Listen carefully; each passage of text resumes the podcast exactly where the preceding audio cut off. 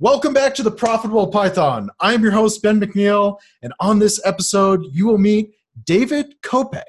David is an assistant professor of computer science and innovation at Champlain College in Burlington, Vermont. He is the author of Classic Computer Science Problems in Python, Classic Computer Science Problems in Swift, Dart for Absolute Beginners, and the forthcoming Manning title, Classic Computer Science Problems in Java. David, welcome to the show. Hey, it's great to be here, Ben. Thanks so much for having me. Absolutely. Yeah, I'm glad to have you on the show as well. And just to kick this off, I was curious what does it take to build great software? Like your philosophy on this? Well, I think building great software is a combination of engineering, science, and art. I think um, you have to have the, the skills. So the skills are the fundamental engineering part um, you need to be able to analyze how it works. That's the science part, that's the computer science. Um, and then I think you also have to have taste, and that's the art part. Uh, hmm. I think you can build the same program in many different ways, but whether that program is going to really appeal to users is going to depend on whether or not you have that that thing that goes beyond the science, which is which is the art. Um, what we can teach people in school is we can teach them the science, we can teach them the engineering, we can't always teach them the art part. Some people just have good taste and some people don't. Um, I might not. Maybe that's why I'm a professor and not a um, not a you know very very successful app entrepreneur, which I you know maybe I wish to be earlier in my life. Um, but you can learn the science and engineering parts. So if you have the the the taste, if you have the the goal, if you have the passion, um, you can you can get those other parts and put them together. Excellent. Yeah, thanks for sharing. When I was checking out uh, your website, like it, I, I, thought it was really clever actually because it was like, is this a restaurant website? It's all like computer science app, you know, uh, uh, curb appeal, but it's got like it. It has the look and feel of like somewhat of like a restaurant. Um, anyway, I, I thought it was kind of cool. Thanks. Yeah. Yeah. Um, when did you first become interested in software?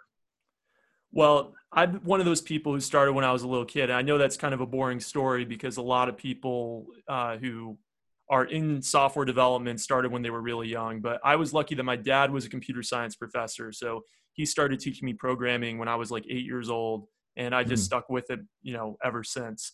Um, I, I, there was times in my life where I wavered a little bit. Like I was actually an econ major in college. Um, and I went back and did a master's in computer science but um, I've it, it always came back. It always was it was a passion from a young age, and I never I never forgot about it, and always somehow my life would take me on pathways back towards it.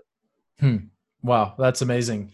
And what would you consider your first success with writing software? Well, I guess it depends how you measure success. Uh, if you mean getting something that I was proud of, then that would be you know those those simple games you start building when you're when you're just starting out. If you mean something that other people used when i was a teenager so like 14 years old uh, i started writing some really simple apps for the mac. This is like 2001 2002 uh, i was 14 15 years old. I was in high school and mac os 10 had just come out so it was just the transition from the classic Mac OS to Mac OS 10. And I had been starting to learn Objective C and the Cocoa frameworks for building building apps on the Mac. And I came out with a few really dumb, like simple apps. But back then, the, the Mac OS 10 was so new and there were so many things missing still that people would download just about anything. Hmm. And so I, I, made, there's three apps I remember. I, I made a really simple MP3 player um, and of course, iTunes was out too at that time, but for some reason, I don't know, people downloaded my MP3 player. Uh, the, I made a um, an app called URL Box, which stored. It was just literally like stickies for your URLs that would launch in your web browser um, hmm. on your desktop. And I, again, I don't know why people downloaded it from you know 14 year old quality software, but some it got thousands of downloads. But then the one that was the most successful was I made an app called Compact Compact Disc Player, and actually other people helped me like some somebody some other people contributed some code somebody yeah. contributed some icons and stuff and the whole idea of it was believe it or not back then when itunes would play an audio cd it would actually use a lot of your cpu And so this app was much smaller than iTunes, and all it did was play audio CDs. And that was actually something people still wanted to do in 2001 on their computer. And so because it used one third as much memory and one third as much CPU time as, as iTunes, people actually downloaded it to play CDs. So I, I guess that would be my first successful piece of software. Of course, it was totally free and it was totally low quality because it was made by a 14 year old, but I guess it filled some kind of need. There was some little niche there. Awesome. No, that's awesome. What is this CD that you speak of? No, I'm, I'm just kidding. yeah. I'm just kidding. Uh, what drives your passion for computer science education? Well, so I, I got into it in my mid 20s. I'm a pretty young professor still. I'm 32 now. I'm about to turn 33 next week. Um, and nice. my, my, um, when I was in my mid 20s, I was doing a couple startups after I got my master's degree and I started getting interested in this programming language called Dart, which was coming out from Google. Um, mm. And they were originally posing it as kind of a replacement for JavaScript. That's not what ended up happening with it. Now it's used for Flutter, uh, which is their cross platform mobile app development framework. But back mm-hmm. then, it was supposed to be a replacement for JavaScript. And I really didn't like JavaScript. So I was kind of excited about Dart. Uh, and so I was like, you know what? Uh, I'm really excited about this. And I've always wanted to write a book maybe there's an opportunity here because this is so new to write a book about Dart for people who are just learning programming because maybe this thing is really going to take off because Google's behind it. Maybe it'll be the next JavaScript. So why don't I get in there? I'll write a book proposal, see if they'll take me. And Apress took a chance on me and we finished the book. Um, the book did not sell well because Dart did not do well. Uh, Dart now is doing better now that Flutter's out. But back then it was a total disaster in terms of adoption. Like the adoption curve was linear, not you know not exponential. Yeah. people people using the language, and then Google announced they weren't going to include it in Chrome because they originally said, oh, we're going to include the Dart virtual machine in Chrome, and then they they pulled back on that, and then adoption of language even slowed even more. Um, but I wrote this book, and the book I thought was a good book, and back then a lot of people thought it was a good book. Now it gets bad reviews because it's very outdated. It's like six years old and dart's mm-hmm. changed so much because it's a young language. But back then it was getting great reviews the book. Google even helped promote it. Some of the guys who worked on the language were, were in the uh, were interviewed by me in the book and they even put it on the dart blog you know they really helped. So one of them wrote the foreword. It was wonderful. Google was very supportive. Mm-hmm. um, and i it was a great experience like writing that book and getting getting that support from the Dart community and everything, and, and from Google and Apress. I just had a great time, and that kind of led me to start doing some adjunct teaching in New York at a community college. And those two things eventually led me then to this full time position as a professor up here in Vermont, which I've been at for the past four years. Um, so hmm. it, it, was a gradual process, but then the whole thing in the back is my dad was a computer science professor, so I kind of knew what that was all about. Yeah. Um, and you know, I, I I loved being an app developer while I was doing this stuff with the book. I first was doing a couple startups, they didn't go so well. Then I was doing um, consulting, building iOS apps for people, uh, and I was doing okay at that. I wasn't I wasn't like the best salesperson, but I was a pretty good developer, so I was doing okay at that. Um, and, but but uh, the book thing just gave me a real rush, and then being in the classroom um, teaching people gave me a huge rush. So so it seemed clear that you know I, I should. People were like, you know, you, you, should pursue this. You should while you're while you while you have this moment here where where mm-hmm. you know people know you maybe a little bit for the book and stuff. Maybe you have a chance here to, to turn this into a full time career. So I went for it and and it worked out. Yeah, that's that's really awesome. Um, how did your so regarding the classic uh, computer science series uh, that you're that you've been building. How did the ideation for that? How did that work? Yeah, so all of my books have been my ideas. So sometimes there's when you see tech books, there, there's kind of a lot of them where the publisher actually reached out to a bunch of potential authors and mm-hmm. they were like, "You seem to have the skill set to write this book. Why don't you write this book?" But these were all my original ideas that i pitched to multiple publishers and you know some were some said yes some said no the mm-hmm. class computer science problem series started out with i'd written the dart for absolute beginners book as a book about an emerging language dart right that was in a particular niche for that emerging language which mm. was absolute beginners obviously right um, then I w- swift was the next emerging language that i was excited about um, and because I'd been a, an iOS developer. And I was like, maybe there's another niche here. The niche might be that everyone's coming out with app development books for Swift, but is anyone coming out with computer science education books for Swift? So that's hmm. something a little different than what other people are doing. And at the time that I was writing the book, there weren't any. But by the time the book came out, there were other computer science education books. But anyway, the, the idea was let's take this emerging language, but let's use it as a medium to learn computer science. Um, hmm. Because there might be people who get into app development, but they don't really know computer science, uh, which are two different things, right? Software development and computer science are related, but they're not the same thing. Hmm. Maybe you could uh, differentiate those real quick for us. Yeah, so there's a lot of different definitions of computer science, but mo- most broadly, computer science means how do I use computational tools to solve problems? And that is very broad. There's so many different subdisciplines, right? Mm-hmm. And it's something that emerged out of mathematics. Uh, software development is exactly what it sounds like. Software development is how do I make software? Now, you usually need to use computer science techniques to make software, but uh, programming is one subset of computer science. Computer science is a much broader field that includes things like algorithms, computer vision, artificial intelligence, you know, a, a whole broad of range of subdisciplines. And software development is just an applied part of the programming aspects of that.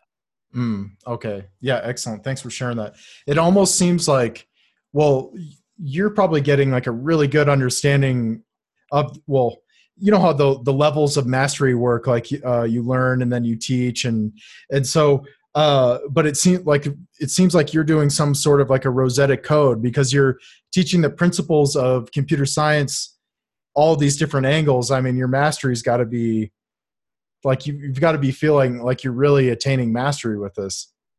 Me personally, or the readers yeah. of the book? Yeah, well, well, the readers of the book are reaping the benefits of getting like a you know your brain uh, and how you work through these things. But the but like you particular like you're doing the computer uh, science concepts with Java, mm-hmm. um, the the the Dart, or yep. no, no, it was uh, Swift, Python, Python and Swift. Yeah, yeah, yeah. So I, what's happening now, and you're alluding to it, is I'm redoing the same book in multiple languages. Yeah. So the first book was in Swift, and it did pretty well. Like the Dart book didn't do well in terms of sales because the language didn't take off. The Swift book did okay, like it was selling okay. And the publisher said to me, "Hey, I think the content's really good, but let's do it in a more popular language." Right? Because mm. Swift is Swift is a popular language, but it's not it's not Python, it's not Java, right? It's not yeah. it's not a top five language.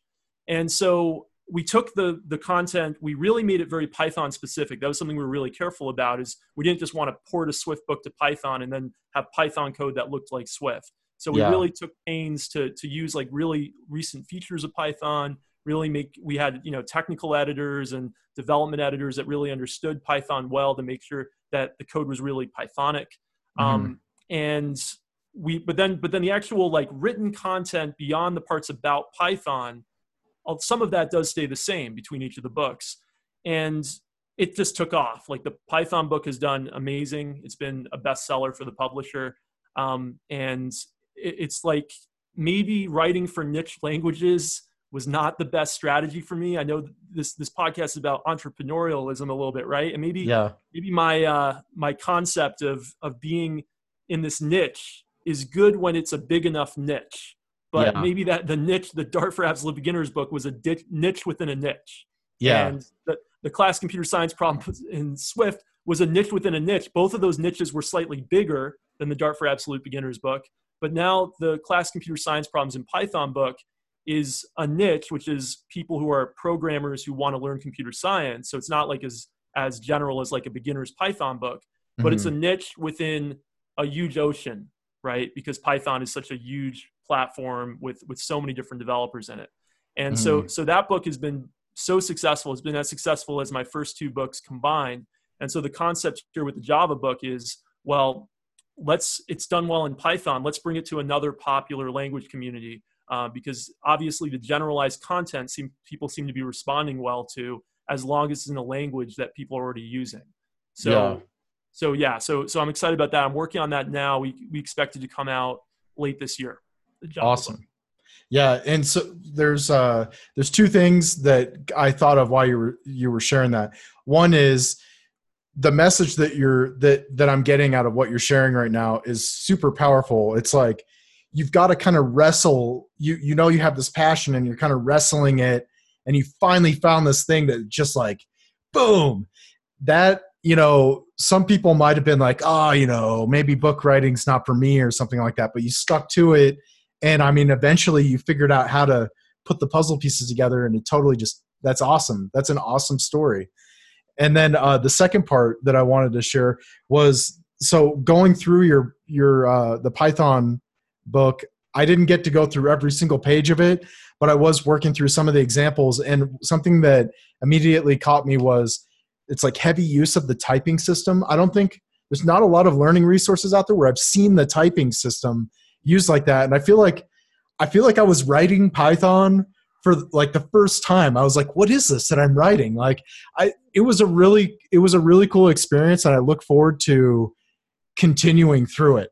I i know i'm like just talking blabbering here but yeah go ahead. No that's good. No ben i'm glad you brought that up because it's by far the most controversial part of the book. Okay. so, so so anytime the book gets a bad review which is not that much. It's gotten very good reviews. Yeah. But anytime it does get a bad review, it's because people didn't like that I used type hints so extensively throughout the book. Um, I thought it was and, great. Yeah. And so it was one of the first books to do that. So Python added the the type hint system in like Python 3.4, or 3.5, and then they've been enhancing it in 3.6, 3.7, and 3.8. And the mm-hmm. book came out around 3.7. And so it's a new thing to Python programmers. And Python is known for its succinctness. It's known for how beautiful um, you can write a program in just in just a few lines, right? You can you can mm-hmm. write things uh, that that 100 lines of Swift is 50 lines of Python. Let's put it that way, right? Uh, but then you add in these type hints, and suddenly it looks a lot more verbose, and that frustrates some people. Some people are like, "Hey, uh, I don't like having to do all this extra typing, and I don't like seeing all this extra stuff around my code. It's um, it clutters it." And mm-hmm. if you understand what the type hints are trying to do and you get used to them, you realize that it actually improves readability because now yeah. instead of having to look through documentation, you can just look at the code and instantly know what the type of all the variables are, of the return type of a function is, of what the parameters of that function are. And it's nice to know that instantly without having to search through documentation as you usually need to do in Python. Um, mm-hmm. But people are not used to it. And I admit that I agree with them that it does maybe take away some of the beauty. It does make it a, a lot more verbose. Mm-hmm. So so I, I, can't argue with the people who who like that turns them off. Uh, and if I could do it all over again, would I maybe not have done it in type hints? I have to be honest, maybe not because because that that's the one thing that I get some bad reviews about.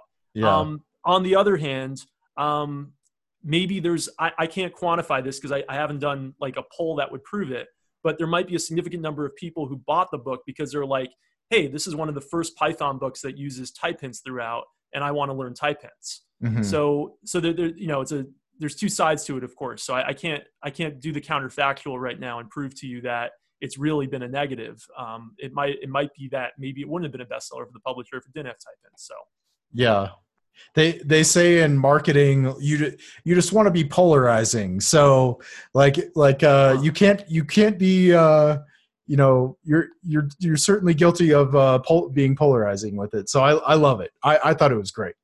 Cool. Thank so, you yeah absolutely.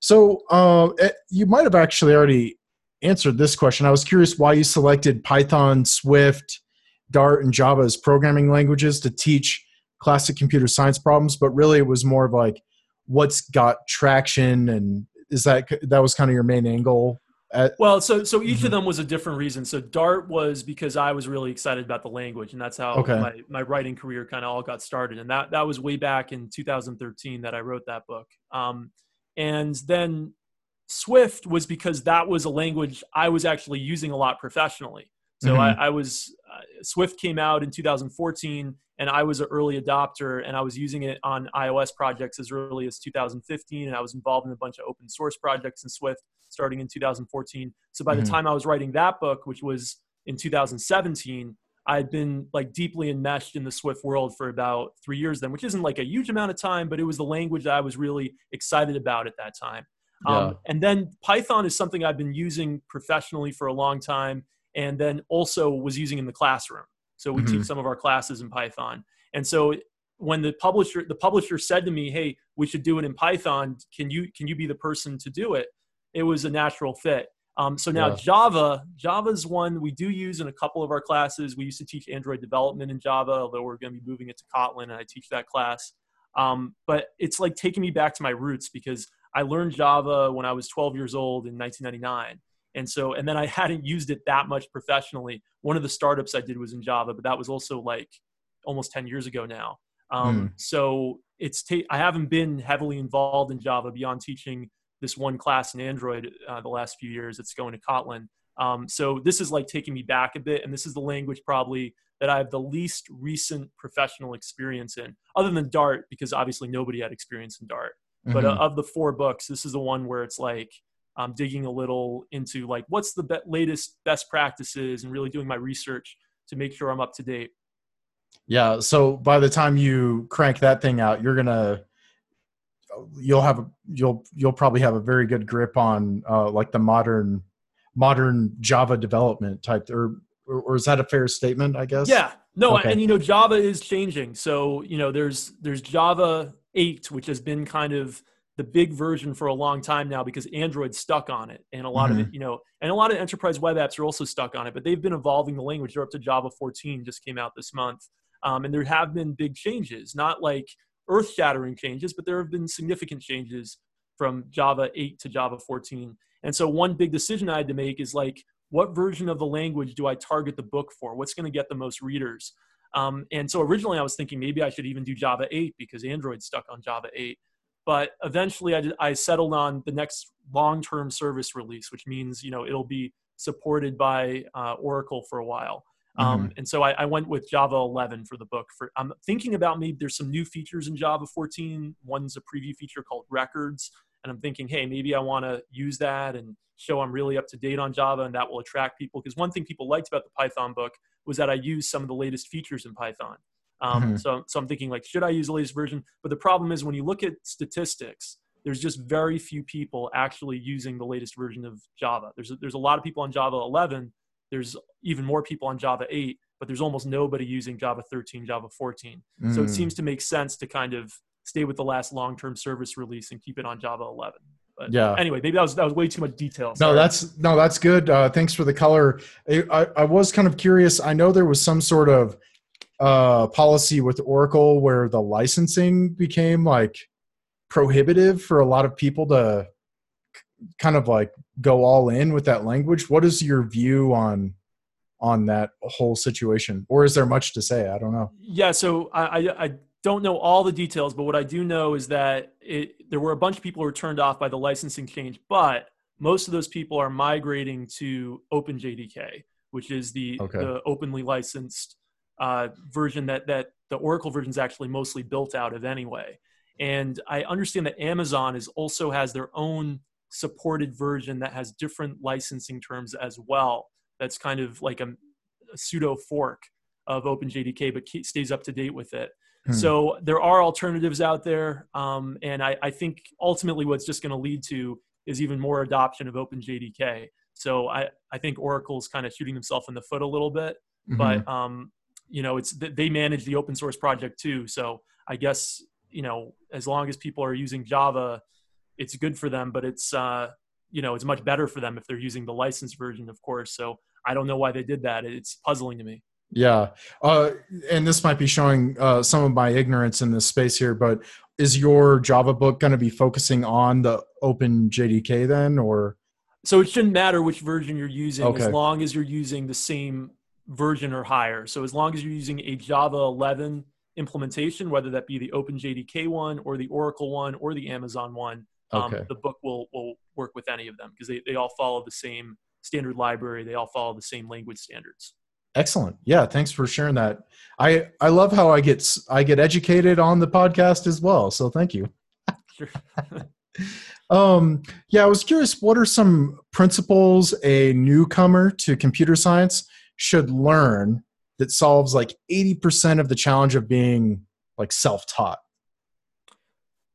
Okay, so if I had to put like one general like term for it, I'd call it algorithms and data structures. Okay. So if, if there was one like area that somebody who is a self-taught programmer, so they maybe they have a couple years of programming experience already, but they don't really know quote unquote computer science to get into, it would be algorithms and data structures. Um, and that's a, that's still a very broad area. Um, Right. there- there's there's you know millions of different kinds of of algorithms and data structures. Uh, some essential ones that everyone should know. Everyone should know search algorithms. Everyone should know sorting algorithms. Everyone should probably know graph algorithms. Um, you might nowadays in the modern world, it's healthy to know a couple machine learning algorithms uh, and kind of how they work. It doesn't mean you're going to go implement them from scratch, and you never should. You should be using libraries. You should be using third-party libraries off the shelf because you're not going to write a better, you know, clustering algorithm than scikit-learn is going to give you off the shelf. Mhm. So you should you should but you should understand how they work because how do you know which one which technique is the right technique to apply if you don't really know what they're doing behind the scenes? Uh, Yeah. So the diff- the difference between writing any anybody even if they don't know computer science can write good software, but can they write efficient software? Well, maybe they won't be able to write efficient software if they don't really know which tool to choose, which, which algorithm, which data structure to choose. Um, so we want people to not only write software that is appealing from a design perspective or a functionality perspective, but we also want people to write software that is efficient in terms of its use of machine resources. Um, Mhm. And this is both good for your user because they're going to like your software better if it runs faster and performs better. But this is also better for, the, frankly, for the environment. It means your software is going to use less electricity. It means it's going to, it's better for your network. It's going to use less network resources if you're writing it as efficiently as possible. So, uh, learning computer science won't necessarily make you a better, make you give you abilities to write software that you couldn't write before. It's going to give you the ability to write better versions of the software that you could write before. Yeah. And uh well f- first of all, like those little categories that you kind of mentioned about the sorting algorithms and then a little bit of the artificial intelligence. I if I recall correctly, those are like some of the chapters in your book. So you kind of Yeah. get it with the Python one. So you kind of get a good little tour of these applications. So there's a there's a little uh plug there. And then the other thing that I thought of when you shared that was how uh like it might give you some intuition that you wouldn't you wouldn't have when you're like with the artificial intelligence stuff for example all the work that i've done with that i've always struggled with like what the heck is really going on here you know Right. and so is that a fair statement like maybe it just gives you some intuition that you wouldn't otherwise have That's a totally fair statement, and and you, Okay. you hit the nail on the head. So thanks for the plug. I mean, that is the point of the book that you're not going to come out of the book having gotten the equivalent of a four-year computer science degree, but you're going to come out of the book knowing what people are talking about when they when they're talking about these different algorithms, when they're talking about these different machine learning techniques. Um, you're you're going to have enough to be dangerous, enough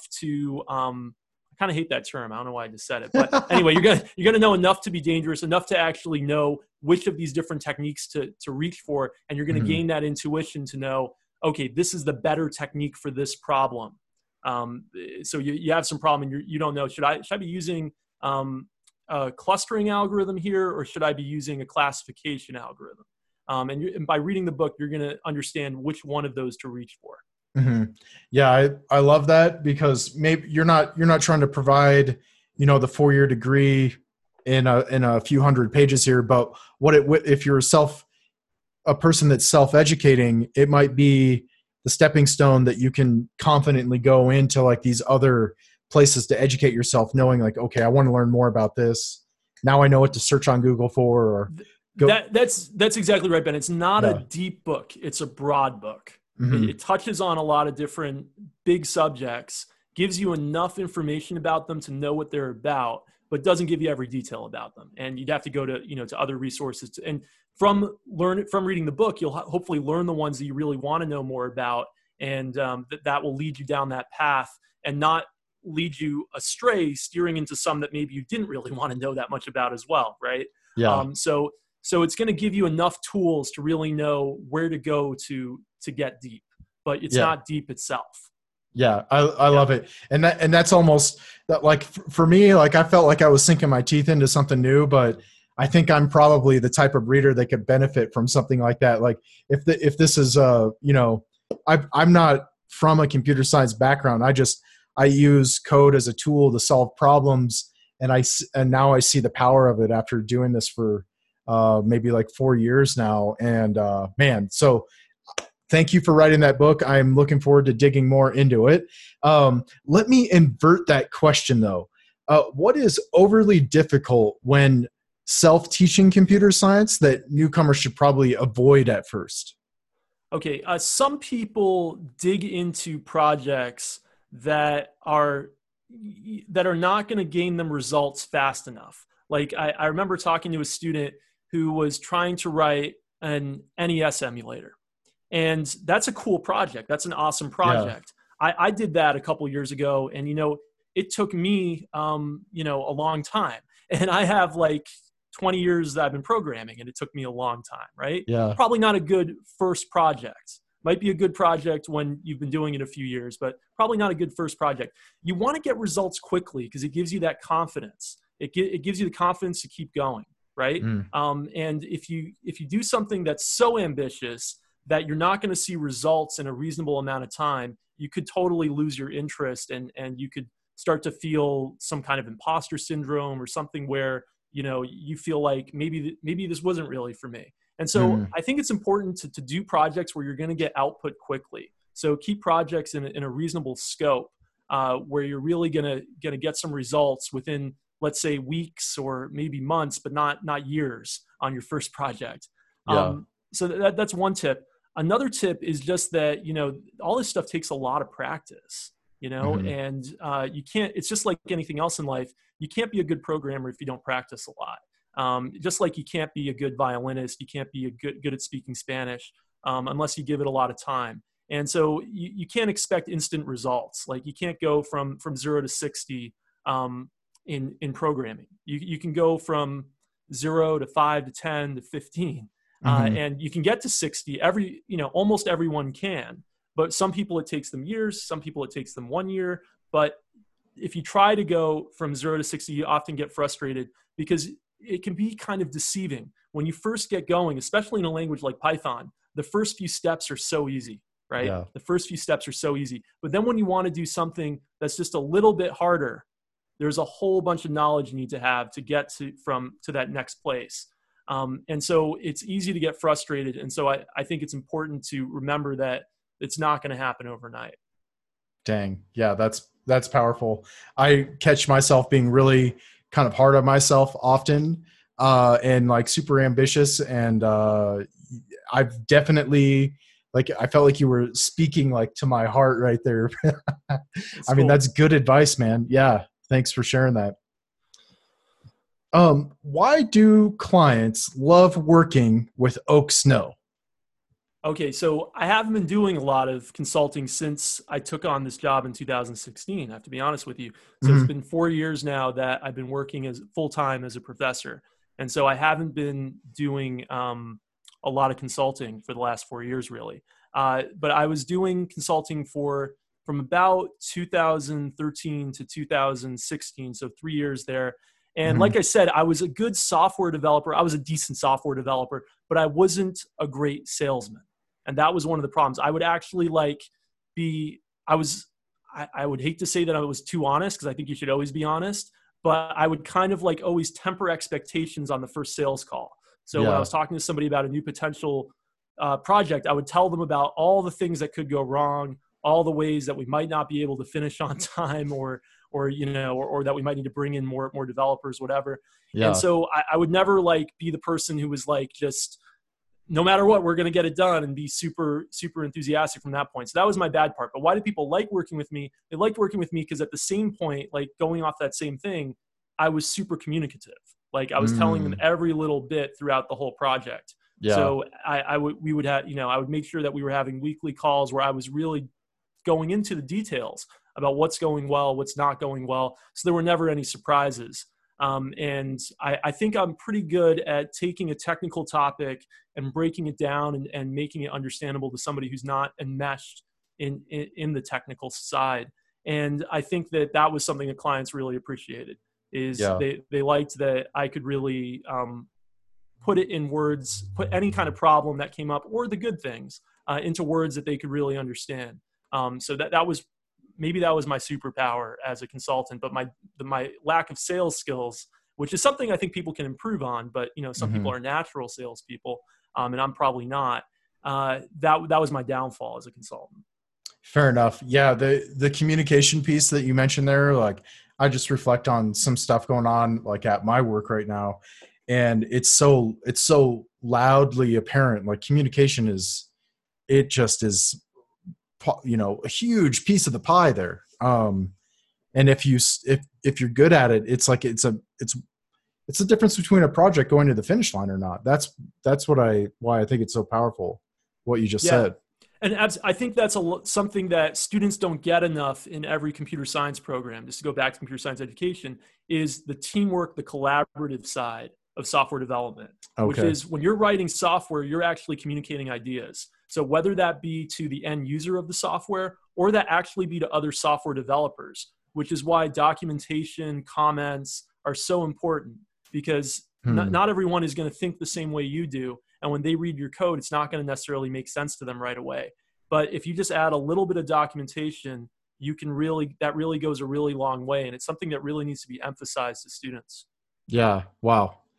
Cool. So, uh, uh, being that it was a few years ago, maybe you've had some time to reflect on this, but I was curious, what was your biggest lesson learned from operating as a software shop and consultancy? Would you say? Um, Hmm. Uh, biggest lesson learned would probably be um, that it, well i hate to go back to it again but that you know being a consultant is not just about being able to do the the software development work it's also mm-hmm. being able to handle the client relations part um, yeah and and that actually those two things are probably just as important as one another hmm. um, so if you're you it, what I should have done is spent more time building up my sales skills. So one thing that would be a problem sometimes is sometimes I'd have two projects going at once that were maybe pretty high income projects and I was doing really well. And then there wouldn't be a pipeline where th- then I'd suddenly have nothing for a couple months. And yeah. then I'd have another great project again. Um, and then there wasn't necessarily something that lined up exactly where when that one finished, I'd have another one that started. Sometimes I'd have to turn down projects because I already had one or two going that were big projects. Mm-hmm. And so I think being able to, if I had had the sales skills to like con- be a little more convincing and say, hey, you really do want to go with me, but you're going to have to wait a couple months till I finish this current project. Yeah. But I'm going to be the right person to do this. Um, maybe part of that's confidence almost, right? Um, mm-hmm. If I worked more on the sales skills side, I could have been even more successful as a consultant. Man, yeah. these like these types of war stories are so invaluable to people that are trying to figure out what this landscape is. I I did some consulting uh kind of, kind of like I in oil and gas, I'm sure you've seen like when the oil price goes down, people lose their jobs. Like that's yeah. anyway, like this happened a few years ago and I was like I was like what am I going to do because I had just gotten laid off and I I started doing some consulting with software and before you know it same thing like what you're talking about like when it rains it pours and and then you're doing all this work and you're not doing the sales work and then when the work dries up you're like well crap i better go get some more work like this is a real like what you're talking about is uh like freelancing is like the sexy thing they talk about but like this is what you're getting into here folks so when you when you start this consulting uh you know the app consultancy or data consultancy so absolutely. I mean, you have to be able to build a pipeline, and it's yeah. kind of, like you said, it's kind of feast or famine.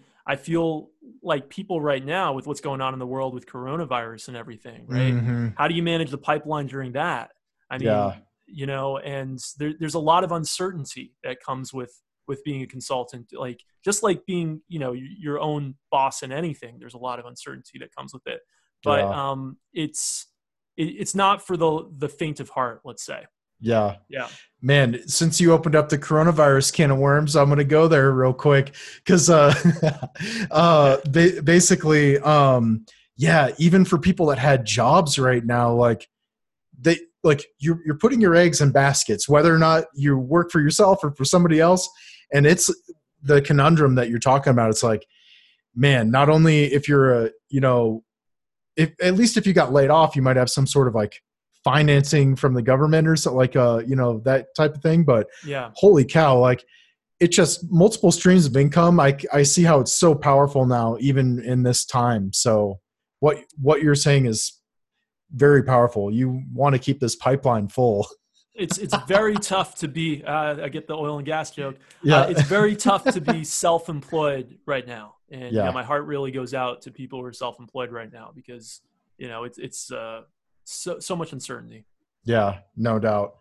Um, regarding uh, your apps that you got in the App Store, I was I was uh, checking those out, and you've got you've got a handful in there, and I was wondering what was your biggest lesson learned from creating apps to sell on the Apple, the Apple Store.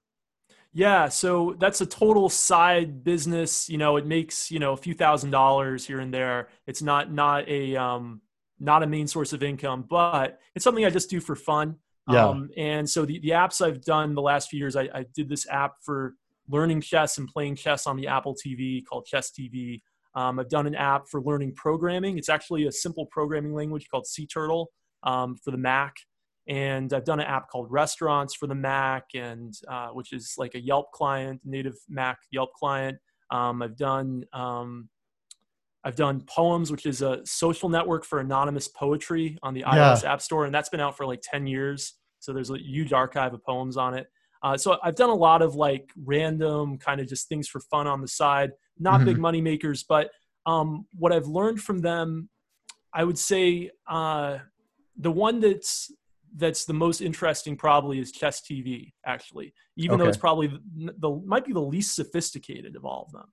Okay. Um, but what happened? The story of that app is that when the Apple TV fourth generation was coming out in 2015, uh, Apple actually sent people who had previously published apps on their stores free Apple TVs to encourage them to develop wow. apps for the new platform. So I was one of the lucky people who got a free Apple TV fourth generation, and the you know the implicit agreement is that you're going to try developing an app for it.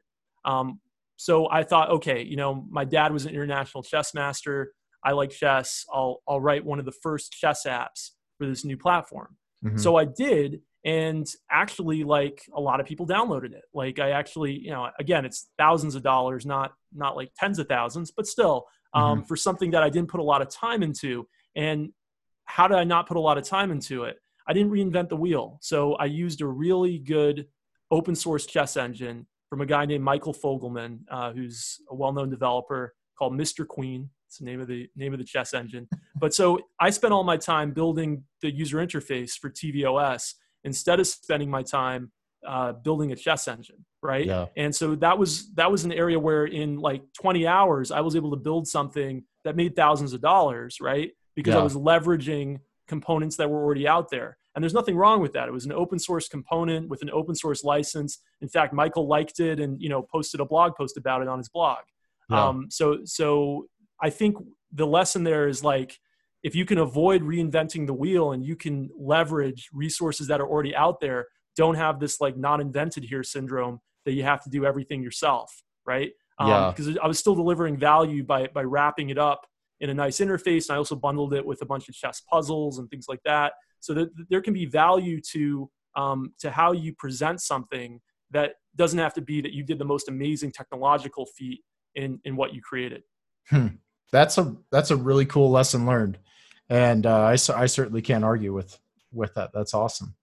Um regarding let's see when when starting a new project kind of going back to your consultancy days and and actually pretend i didn't even say that because this might be super relevant to what's going on right now when when starting a new project what are the steps you recommend to design a clear specification Oh, that's that's a really great question. Um, and so I think it's going to depend a lot on what it is you're building. So I'll give you um, four different scenarios. Sorry, it might be kind of long. Go for no. This is this is the So- gold right here. You're gonna get your money's worth, folks. okay, so so it depends. I'll, I'll give you four different kinds of projects: a book Okay. project, a client project, an app development project, or an open source project. Okay. Mm, Um, okay. So so usually I'll start with the easiest one. An open source project. A lot of them that you do, they're they're projects of passion. Unless you're doing it uh, for your job or you're doing it for um, for some kind of group, you're usually doing it. It's usually a project of passion. So I don't Mhm. think if you're doing an open source project, it's super important that you have a very clear specification when you start out. I think you want to get something running quickly so that you can attract other people to it as quickly as possible and have something to show. And then you kind of backfill sometimes the specification and where, where, where the aim is. So Mhm. I think that's very different. Um, and I've had a couple like semi-successful open source projects, and that's been my experience: is that getting something out there that other people can use is fast is more important than having the, the most beautiful specification and documentation before you start. With a client project, when I was doing consulting, it's all about listening. It's about on those first couple of calls, uh, having some really good uh, notes and actually having a collaborative process with the client about creating the specification. So what I had is I had a template document that you know was a sample of of what an iOS project looks like in terms of timeline, in terms of uh, libraries and APIs that need to be used, in terms of screen flow. Uh, sometimes I'd have a few wireframes in it, and I would build that document collaboratively with the client. Um, and so they they would be uh, they might even be a bigger contributor to it than I am. And usually they would be. Uh, and then we would talk about what's reasonable within a certain budget and within a certain timeline to fit into that document. Um, then on a book project, I think it's now there, there, we talked about this earlier. There's kind of two different angles there. There's the angle where the publisher is looking for you, and there's Mhm. the angle where you're making the proposal to the publisher. Now, I only have experience with the one where I'm making the proposal to the publisher. I've been pinged before by publishers to write various books, but I've never pursued any of that. So I've only been in the situation where where I was doing it. And you know, publishers they really want to see the market fit for your book because there's a million technical books out there, but only a very few of them actually make money. Um, so what they want to see most in your proposal is where's the market fit where's the audience for this book and is that audience large enough to justify us investing in all the resources that go into publishing the book Mm. um, so so you actually want a really deep specification usually they ask for a um, annotated table of contents but if you can go even further than that and actually present the first couple chapters that's going to actually put more of the cards in in your deck. Because when you start negotiations with them if they can see hey he, this person's actually a good writer or this this person actually knows what they're talking about and they can actually get chapters done that's going to be a lot more powerful than just presenting that annotated table of contents. So Mm. even if they don't ask for those first couple chapters i would provide them anyway. Um, but most of them will be very happy to have those first couple of chapters. And some people worry about that. Some people are like hey you know i don't want them stealing my work. And, you know that actually happened to me too uh, there was a book that I was actually it was Classic Computer Science Problems in Swift. I presented it to one publisher. I'm not going to say who because I'm you know very angry with them, uh, but I don't want to don't want to have anything too negative in this podcast. yeah. But they went and took my book idea, and when I turned them down, they actually made me an offer to to do the book with them, and I chose Manning instead of them. They went and got another author to write the book that I had proposed, reusing my table of contents verbatim and on the page on Amazon before it came out, they forgot to even remove my name from it. oh wow. Can you believe that? I mean, how crazy is that, right? That's crazy, and, man. and then even crazier, the guy that ended up doing it lives only about an hour from me here, and he came to a meetup not remembering who I was. And it might Oh, not wow. even be his fault, right? Because like the publisher, he had written previous books before, and so Yeah. the publisher probably found him. It wasn't that like he was purposely going to take over my project and steal my my uh you know my, my table of contents and even my chapters or whatever Mhm. um, but but anyway, so it was really ironic though when, when I met him and you know and he didn't know who I was. But anyway, but going back to your question, I think it's important to have in, in this case. So what we said with an open source project, maybe you don't need much of a detailed specification at all. Uh, but when you're doing a book proposal, you want to be as detailed as you can, um, and you you want to really show the publisher that you know what you're talking about and, and really get into a lot of depth. Then the last one, uh, when you're doing an app development project, and uh, I'll say actually there's another one here too. When you're preparing to teach a class and you're preparing Yeah. the material for that class, Mhm. it's a lot like the book project. You want a really detailed specification because that first day of class, when you have that syllabus with the students, that's like your contract with them. And Yeah. they're going to expect you to stick to that syllabus throughout the semester. And so if you're not really prepared with the materials for that syllabus, you're going to look like a real fool, you know, come a few weeks into the semester. Mhm. Uh, so so that's another one where you want to have like everything laid out to the last T. Um, an app development project, the ones that I've worked on, and you know, unfortunately at startups, we were always by the seat of our pants. Um, Mhm. When I'm doing them on my own, they're they're kind of like my open source projects. They're passion projects. I've never worked in a huge enterprise like an Adobe or a Microsoft, so I can't answer that question well. Uh, so uh, for for that for that sort of software development. Yeah, fair enough. And man, I I know so I know it was probably kind of painful to to talk about that experience with like putting your ideas out there and stuff. I just think that's like a huge lesson for like uh people like yeah it's good to it's good to have your ideas and and float them around like you don't want to you don't want to hold those inside because a lot of innovation can happen by sharing your ideas but probably need to have like going forward i don't know if there's some sort of like safeguards or something Yeah, yeah, I don't want people to take that away from that. Uh, Yeah. You know, because I remember back when I was okay. So yeah, th- th- this was a particularly bad incident that we were talking about with this publisher. Mhm. But you know, ideas are are not worth much. It's the implementation that matters, right? So Yeah. ultimately, they. So let me actually add to the story. They came out with the book. That book did terribly. Okay, Yeah. my book did great. They actually, the other publisher actually came out with that like copycat book, and my my book did okay the swift book didn't do great it did well my book did well their book did terribly and so there Mhm. was like there was um justice in in the world in the end yeah there always is but it mattered more that that i wrote a good book than it did that i had a good idea for a Yeah. book because Man. you could have two different people writing the same good idea but one Mhm. person's actually going to write a good book and one person Yeah. might not uh, and so this was also a thing back when i was doing consulting for those few years is like there'd be people who like they wouldn't even talk to me till i signed an nda and i didn't care. Sure i'd sign their nda because you know the vast majority of the time it's not a good idea or even if it is a good idea it's not going to be successful regardless of who develops it. Uh, Hmm. so i was Wow. happy to sign the ndas I didn't, I didn't really worry about that too much.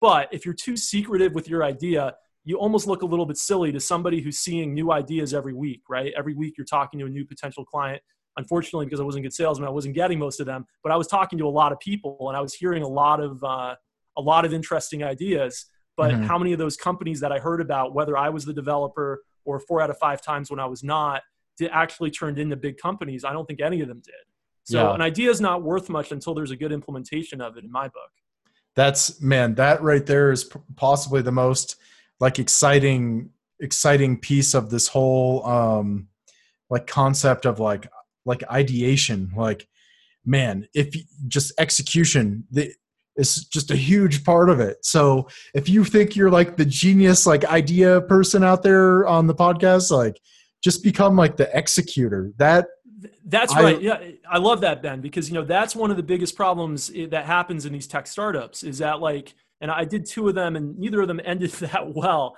but I'll say the one thing I learned is there's oftentimes these like business guys who have no technical skills and they Mhm. think the technical person is just like their uh you know, they're like their donkey or something, right? Mhm. Uh but and that wasn't necessarily the case with my co-founder. I just say observing other yeah people in the startup generally speaking uh yeah but um but but they just think oh that, that's just the person who's who's going to build my dreams no Mhm. the technical person is like critical they're your partner they're not your uh your slave and Yeah. you need to really treat them with respect and there, there has to be a two-way conversation i mean you're so much more of a threat if you've got both the business skills and the technical skills right and Mm-hmm. maybe i didn't have the great business skills and i had the technical skills but i think you have to have both sides if you really want to want to do something great so maybe that can come from being a great partnership but Mhm. hey if you're if you're a business person out there and you have a great idea why don't you learn to code i, I hate to say it right Yeah. because it sounds i know that's like a, a bad word almost right there was a there was a whole controversy about telling people learn to code. But i mean if you if you're like you want somebody else to work for you and you don't have any money they're not going to work for you for free. Yeah. It's you know maybe it's worth if you really think you have this big idea maybe it's worth a couple of hour, uh, years of your life sitting down and, and learning to code. Mhm. um, it, it- that's going to be so you're going to be a, a real like threat when you can do both. When you can only do one you're always going to be begging other people to be to build something for you right yeah but if you can actually build it wow that that's that's something powerful Yeah, and it seems like it would help you delegate. Like if it became a thing, if you're blind in this department, I mean, it, it just it doesn't seem like there's a lot of risk to to teach yourself to code if you're the business person. How do you know if the other person's really doing what they say they're doing if you don't even speak the same language as them and code is Yeah. a language right Um, and so, if you don't understand what this person that's working for you or working with you is doing at all, at even the most basic level, which I've seen many times, mm-hmm. um, then you're you're really going to be in the dark the whole time, and they could be BSing you the whole time, and you would never know. Yeah, that's that's really powerful. Um, how? Because uh, you you had uh, I think I saw this on uh, your website, and I was uh, just wanted to pry a little bit here.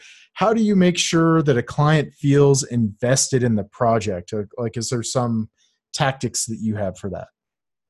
So I, I think again, the communication piece is critical to that. So making sure that um, that they always feel like they understand what you're doing at every step of the process.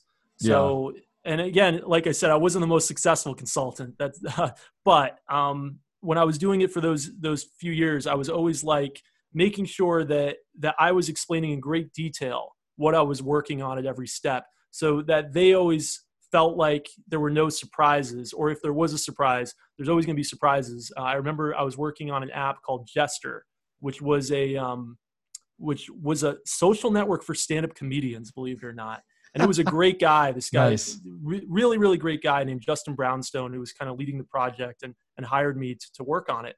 Mm-hmm. Um, and we had we had a hacker on this social network that only had ten to twenty thousand people. Right, like it was a very small social network, and why would anyone want to hack a um, you know a stand-up comedian social network, fledgling stand-up comedian social network, right? Yeah.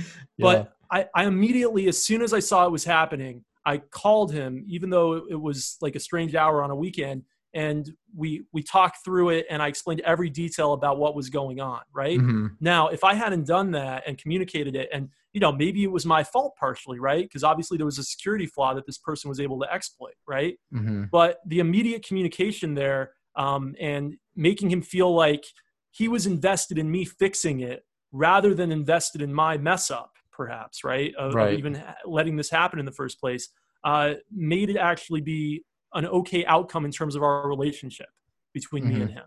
Like uh, if I if I instead had um, you know not explained in a lot of detail, not immediately come to him, right? Uh, then it probably would have looked very different in terms of if we would continue working together after that, right? Yeah. But making him feel like he was invested in actually not just his app, but uh, even the flaws in his app and mm-hmm. what I'm going to try to do to, to fix them um, made him feel like he could trust me, made him feel like, um, you know, I, that I took everything about the app as seriously as he did.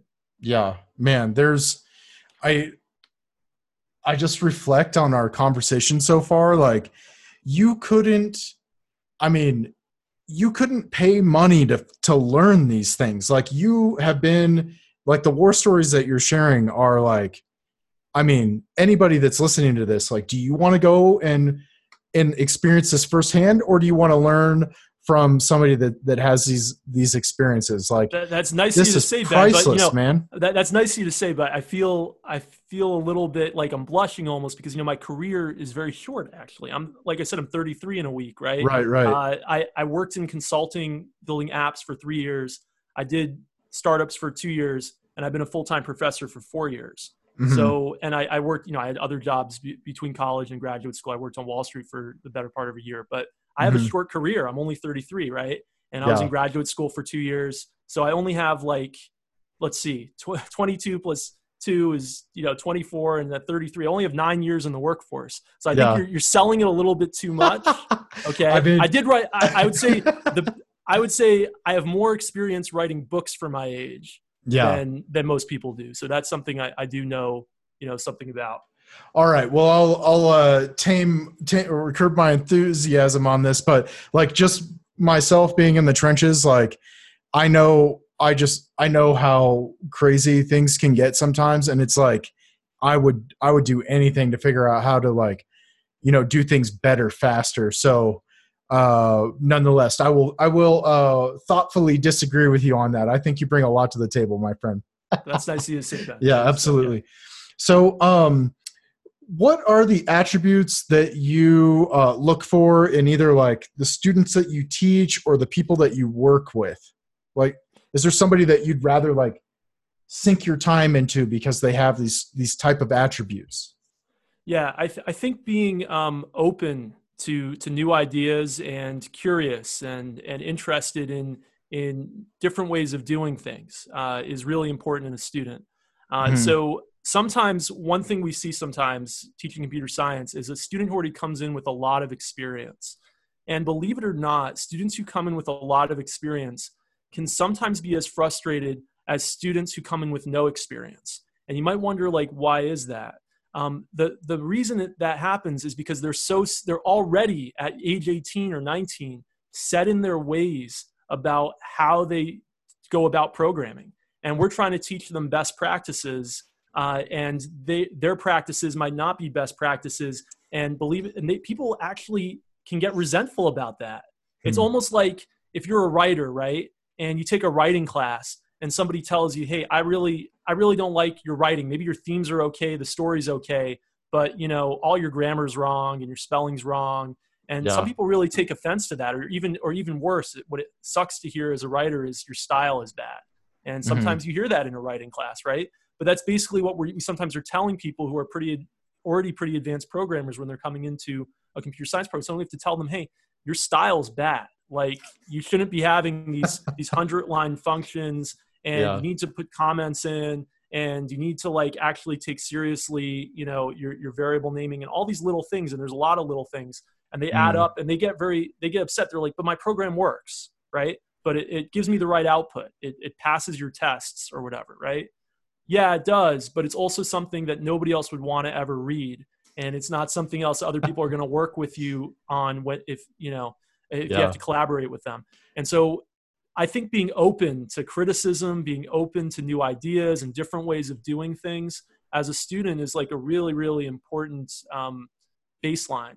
Uh, when I work with other people, I, I like to have people that um, I can have a, a, frank conversation with, that I'm not going to offend them because I say something that um, is, you know, um, makes the I say something critical. Uh, I, I like to think I'm a pretty straight shooter, and I tell people things exactly like it is, not in a mean way, but right. in a um, in an honest way. just honest candid. way. Yeah, just candid. Yeah, candid. That's a good good word for it. Mm-hmm. Um, and people who can't take that, that I, I sometimes you know it's tough. I hate to have to be on my tiptoes, like avoiding you know walk on eggshells all the time because I'm afraid I'm going to offend somebody when we're just talking about work stuff, and I, I might just disagree with you about how to do something. So yeah. being able to take, I guess both of these are being able to take criticism. Man, that's that's uh, really powerful. I mean, I think I think when I'm I'm always maybe I'm like a weirdo because I'm always seeking candor. Like I want the like like if if we were in some sort of like a like a uh, like where money was on the line like i'm paying you for like your results you know like not the sugarcoating thing so i totally respect what you're saying there that's and the and the students are paying money for their degree you know right. they, that's what they that's what they are paying for i love you it. know what you know ben i've had to develop a thicker skin because um, obviously i'm not a celebrity but i'm very much a public person in that right. people write public reviews of my books Right. People yeah. go on ratemyprofessor.com, write public reviews of my classes, mm, right? Yeah. People write public reviews of my apps, right? So you have kind of this public persona, even though you're not a quote unquote celebrity, there's people like reviewing your work. And I'll tell you something, it hurts sometimes. Like wow. you, I, yeah. when you sometimes, I'll, what happened, the, my Python book has been translated into seven languages. Oh, wow. One of the languages it got translated into was Russian. Okay. Mm-hmm. Somebody posted the most horrible one star review of the Russian edition on Goodreads. I didn't even know about it until I translated it because it was in Russian. It was in Cyrillic, right? Uh-huh. And so I go and translate it, and it is just like scathingly bad. And it's the worst review I think I've ever gotten in any book I've written. Uh-huh. And I think the Python book's good, and the vast majority of reviews of it are very good. But you go and you read something like that, and you take it personally.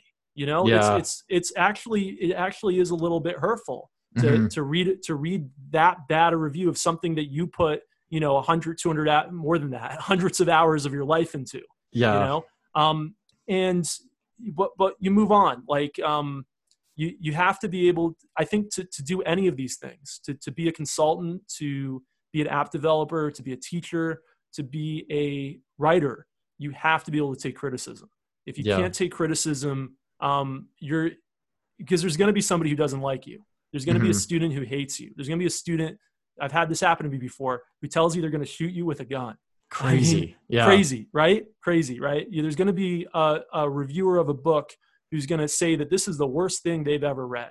If you're Hmm. successful, right? Nobody Yeah. criticizes stuff that nobody reads, right? People Yeah. only criticize. There's some great quote about that. I forgot what it is, Uh-huh. but people only criticize uh, things that are actually worth criticizing. Oh, it's the guy who created C++. right?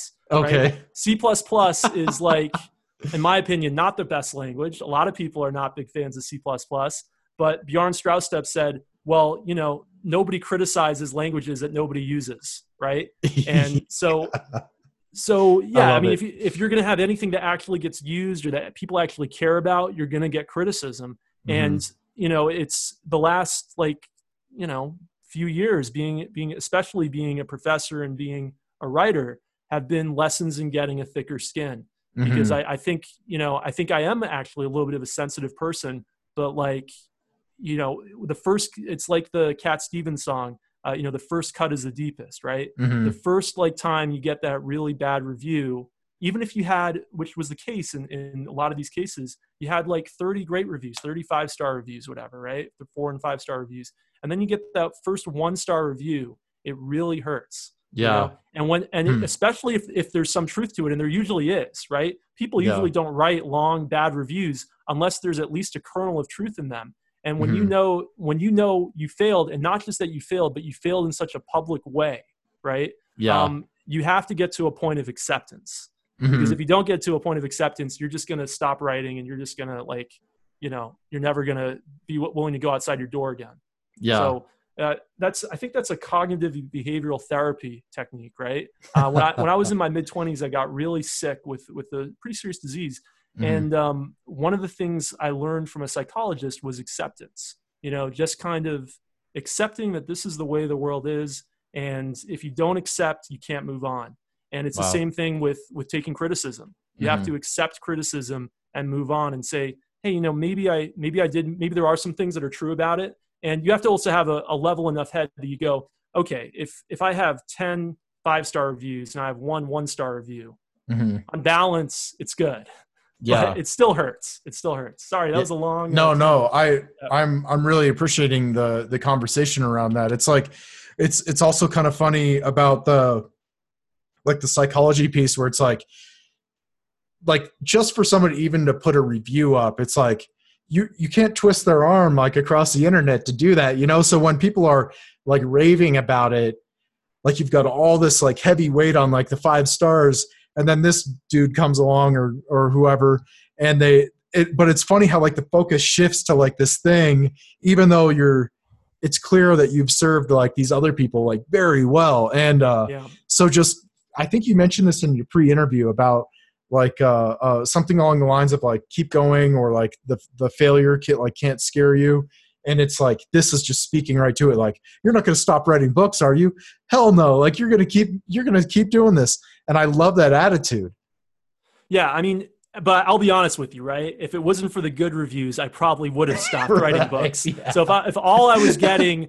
with what was one star reviews, then it would be, you know, the universe is telling you something. Maybe this isn't for you. You know? yeah but um but i you know i think that's that's something we haven't talked about much but i think as a student also you have to think about am i actually good at this? So Mm. there there is a part to that right? It's, it's actually rare. You, you believe it or not there's almost no students who fail out of college because they're not smart enough or talented enough to do it. It's almost always work ethic time management um, health problems things like that that lead students to, to not make it through college. It's a Mm. very rare student who actually can't do it you know? Um, that that's very rare. Uh, Hmm. and Wow. but at the same time if that's you and this happens all the time you're teaching somebody uh, and you know that maybe they'll get it eventually but not in this semester right? Um, and, and again it's not the the typical student it's the rare case but you do see even the rare case you know you see every year.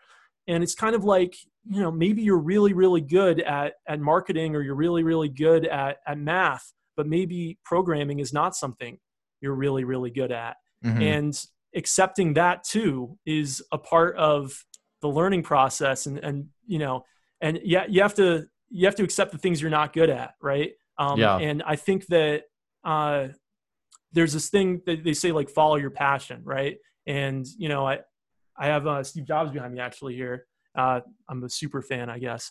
Uh, and uh, and you know, he has that famous graduation speech from Stanford, uh, considered one of the best graduation speeches of all time. But he was like, you know, you have to follow your passion, not do just what people told you to do with your life. You got to love what you do. That all that sort of stuff that that people say all the time. Mhm. But if you love what you do and you're truly terrible at it, maybe you can't make a living doing it. Right? Maybe you can't make so so you have to be practical in life too. Right? yeah, Um, and so to be honest with you, if I'd gotten all one star reviews, I would not continue writing. Right. right, yeah, But that doesn't mean that the ones that you do get don't hurt. yeah. Fair enough, man. That's yeah. That that makes a lot of sense. There's uh, ex- being extreme, I guess, with any sort of ideas is is bad. so Right. yeah, that's that's Yeah. good, man. Thanks for sharing that. Um, what? So I know you have the uh, this blog called Observational Hazard. Yeah. is is your blog and uh, you're pretty pro like i was looking you've got stuff going back to like 2012 on there and i was Yeah. just wondering uh, what are your secrets for com- creating a compelling blog post Well, I wish my blog was more successful than it is. That's nice of you to point it out. Um, I've had some blog posts that have gotten, you know, tens of thousands of views. And usually it's when I hit something that really delivered value in terms of the content. So Mhm. if I'm writing just about my life, like I recently wrote a blog post about, you know, one year of Classic Computer Science Problems in Python. Mhm. Um, very few people read that because that's just like me, like, you know, going on about things that went well, things that didn't go the last year. If you're not me, you probably don't care that much about what the last year of my book was like. Uh, Mhm. you probably couldn't care less. But when I wrote a book on the history of web development, uh, uh, sorry, when I wrote a blog post on the history of web development, Mhm. um, that had thousands and thousands and thousands of views because it, it was something that actually delivered value that wasn't well com- compiled in some free resource somewhere else on the internet. okay. So I think finding like some content that you uniquely can offer, and it's the same thing with writing books actually. What is the thing that you can write better than anybody else? What is the thing that you're like, you really know a lot about more than anyone else, or at least, you know, more than, much more than the average person who might read it? Mhm. uh, that's the thing you should write about. If you're just writing about like your life or the same sort of things everyone else is writing about, it's very easy to get lost in the crowd. But yeah, I wish my blog was more successful, but I, I don't put um, probably enough time into what I'm just saying right now. I usually just write like, oh, here's a book review of something I read recently. Why do people care my care about my opinion about some book I read, right? Uh, but when but if I really know a ton about the history of web development, which I think I do, then when I Mhm. wrote that post, it really struck a chord with people.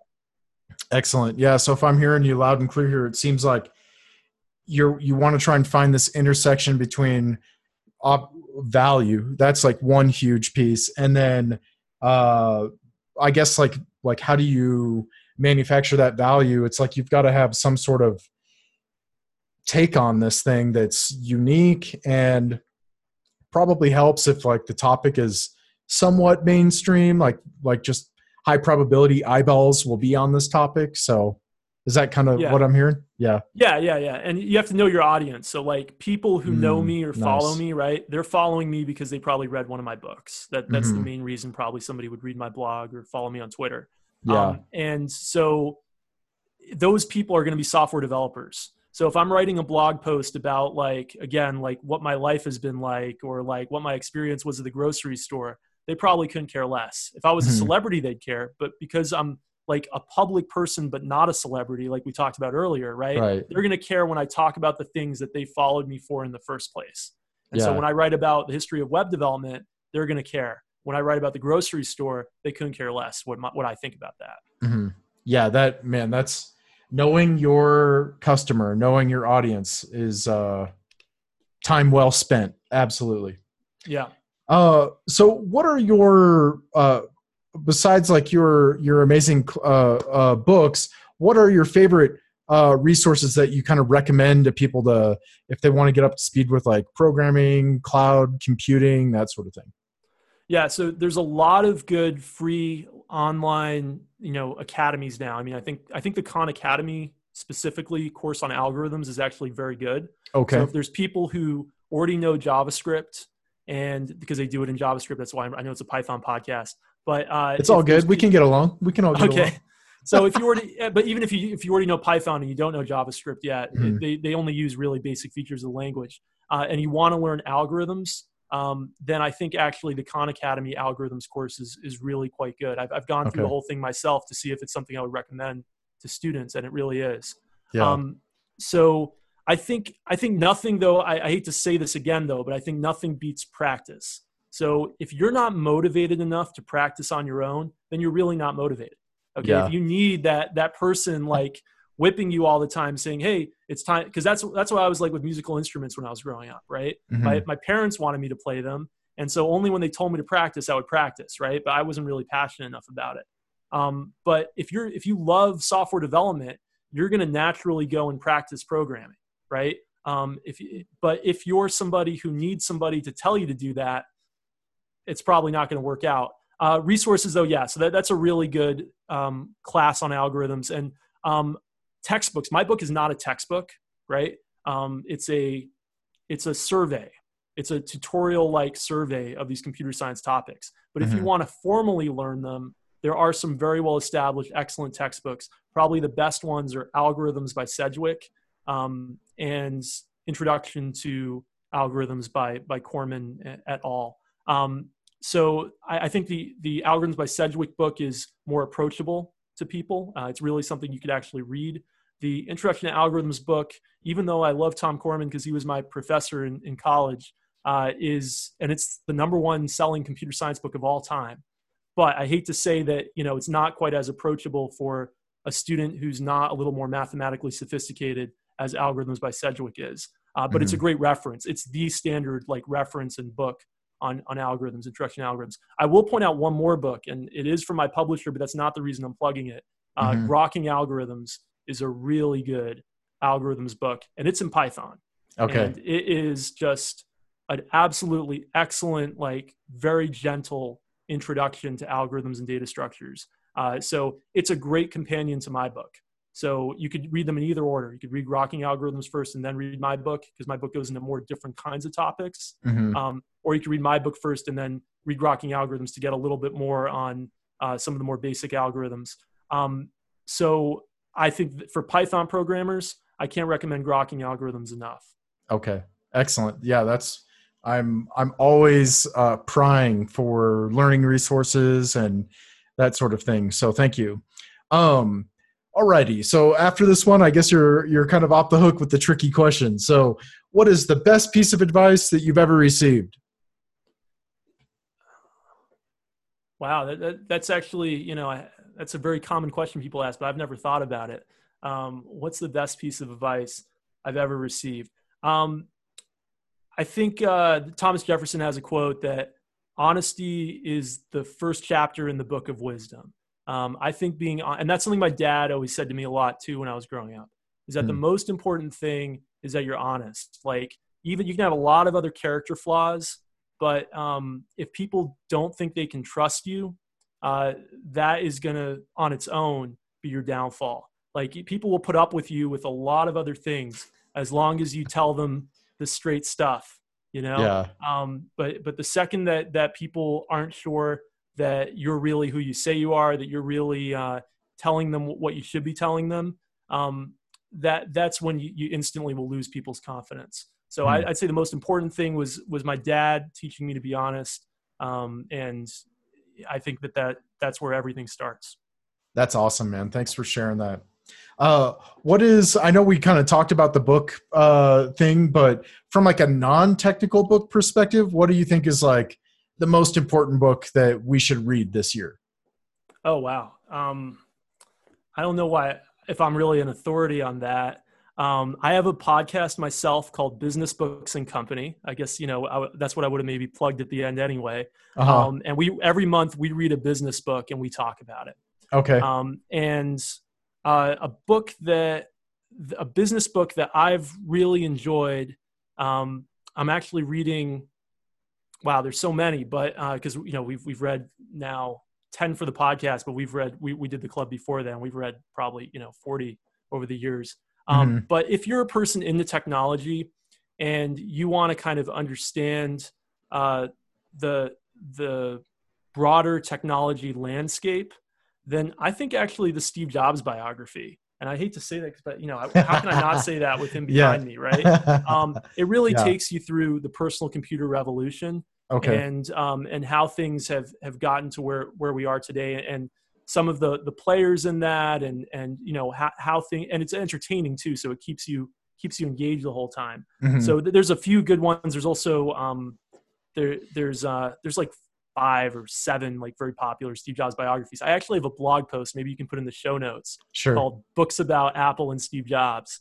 But um, I'd say if I had to pick just one book that I really loved, and it's because probably because I love Steve Jobs, but the Steve Jobs biography by Walter Isaacson, um, I think is a really great book for for tech people who uh, want to do something that's not just about like programming and software development. Cool. Yeah, I'm I'm also on the hunt for biographies. I'm working through the Richard Branson Losing one. My Virginity. Yeah, the, yeah, I read that. That's yeah. his most recent one, right?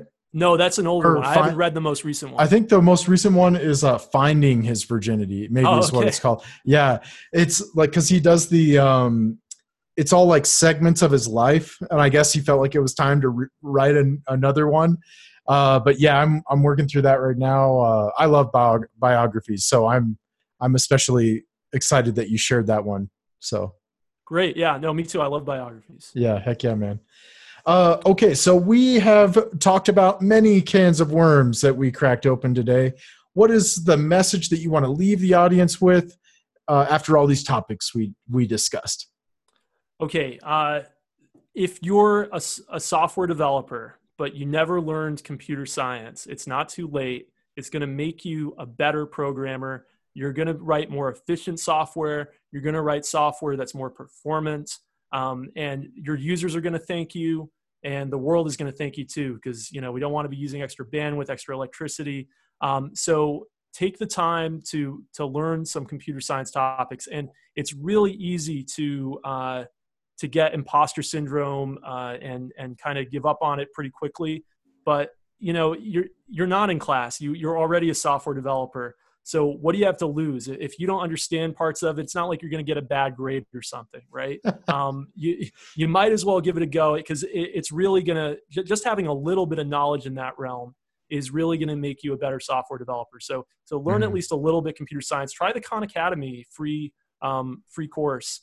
Give it a shot, you know. And the worst that'll happen is you might get a little frustrated, but you know it's worth it.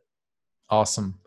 Yeah, and and what is your call to action? Where do they go to connect with you? We've got a podcast that I totally did not did not come up on my radar when I was doing my yeah, no, my it's, research. It's, it's stealth. Uh, okay, mean, stealth. Ten, well, we've had ten episodes, but you know we we only have like 150 subscribers or so. Okay, so it's not it's not a huge podcast. You know, it's it's it's fun though. Uh, anyway, to connect with me, yeah, classic, yeah. So for the books, classicproblems.com, classicproblems.com describes the books. Um, mm-hmm. For me, if you want to connect with me, Twitter is the best way. I'm at Dave Kopec, D A V E K O P E C. Awesome. And then uh, is the podcast on iTunes or where? Yeah, they- yeah, it's everywhere. Uh, it's Business okay. Books and Company business books ampersand co period you know with spaces between them. Uh, yeah. you can also go to businessbooksandcompany.com maybe you can put that in the show notes. Absolutely man. I'm i'm super uh, happy to to help promote that. Um, and i like to think i'm good with my research, I don't know how I didn't find the like. Like I said, we're not we're, we're too stealth, right? I don't know if it's you know what it might be, Ben. Uh, it might be that we we're not confident enough. That there's three of us, three co-hosts. Okay. That it's high quality enough that we're putting it on our Twitter profiles yet. You know? we're still like yeah. we're still like a little cautious. Like, is this good enough to to be promoting enough? I don't know because we we've had some episodes that were not very good, and you know, mm-hmm. so I don't know, but maybe we should just put it more out there. No, it's it's all good, man. I I know I know for myself, uh, just I feel like the first I'm I'm on developer interview like sixty something right now. Wow, okay, but wow. like my my first, you know, my first ten and my last ten were like just totally different. I and I'm sure like you've seen this just self education with yourself. Like the more time you spend with it, the the better it gets. But I've I've also heard something too. Like if you're not kind of embarrassed with like that first like iteration of whatever thing you're releasing into the wild, you're waiting too long to put it out there. So uh, yeah. I'm I'm excited to uh, help promote that, and I say just stick to it because I guarantee you, you know, hundred books in or sixty books in, it's going to be a whole different show, man. Thanks, I really appreciate yeah, that, Ben. Yeah. Absolutely. Well, hey, this has been a blast. Thanks for everybody for tuning in. David, thank you so much, and uh, we'll talk to you soon. Thanks so much for having me. It was a real pleasure. Yeah, you got it, man.